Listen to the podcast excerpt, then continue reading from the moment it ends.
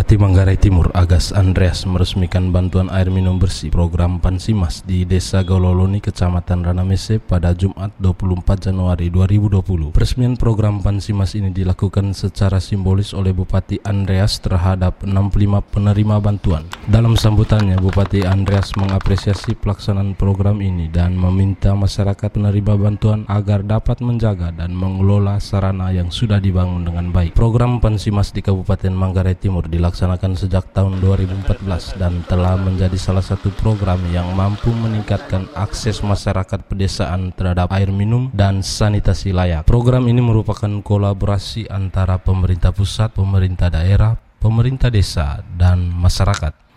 Ini pengeresmian air minum yang notabene dibangun berbasis masyarakat. Berbasis masyarakat artinya pertama tentu berbasis perencanaan dari masyarakat, berbasis kebutuhan bahwa air memang kita butuhkan.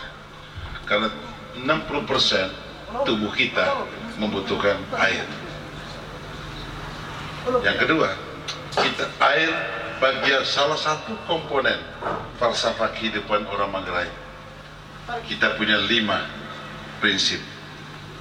Rumah batu dua, natas batu labang, compang batu takung, baru bate kae. Bae bate tik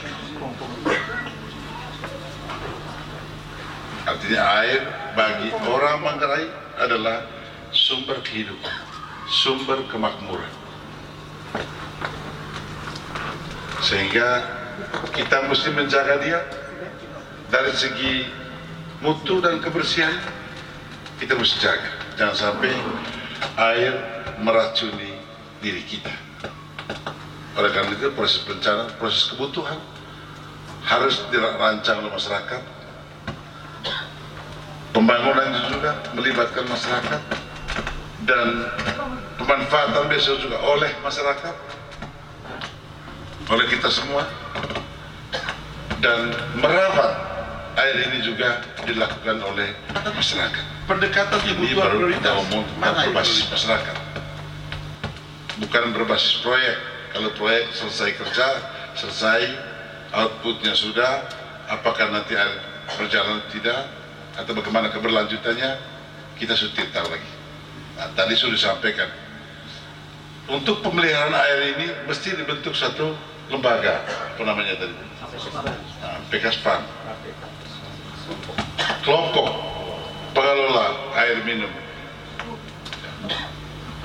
Tidak kita tunjuk dari atas dan tentu kelompok ini membutuhkan biaya.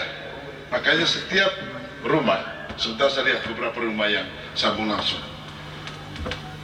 Mesti bayar. Karena kalau gratis terus kita nih tidak akan bertanggung jawab. Main gratis terus tidak bertanggung jawab.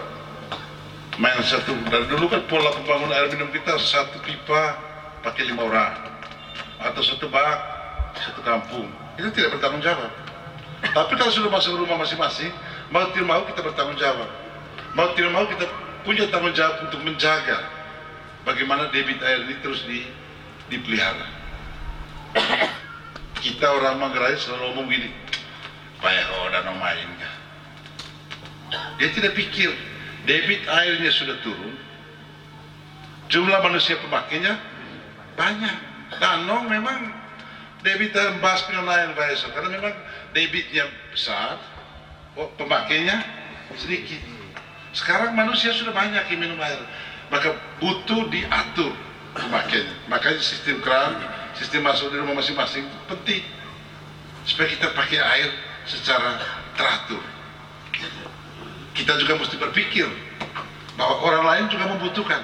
Kita kadang-kadang hanya berpikir diri tidak pernah berpikir orang lain. Orang lain juga membutuhkan Baik membahas itu yang baru, akhirnya air yang mengalir ke sebelah makin berkurang. Tapi kalau kita tutup kerannya, air mengalir ke sebelah makin bertambah.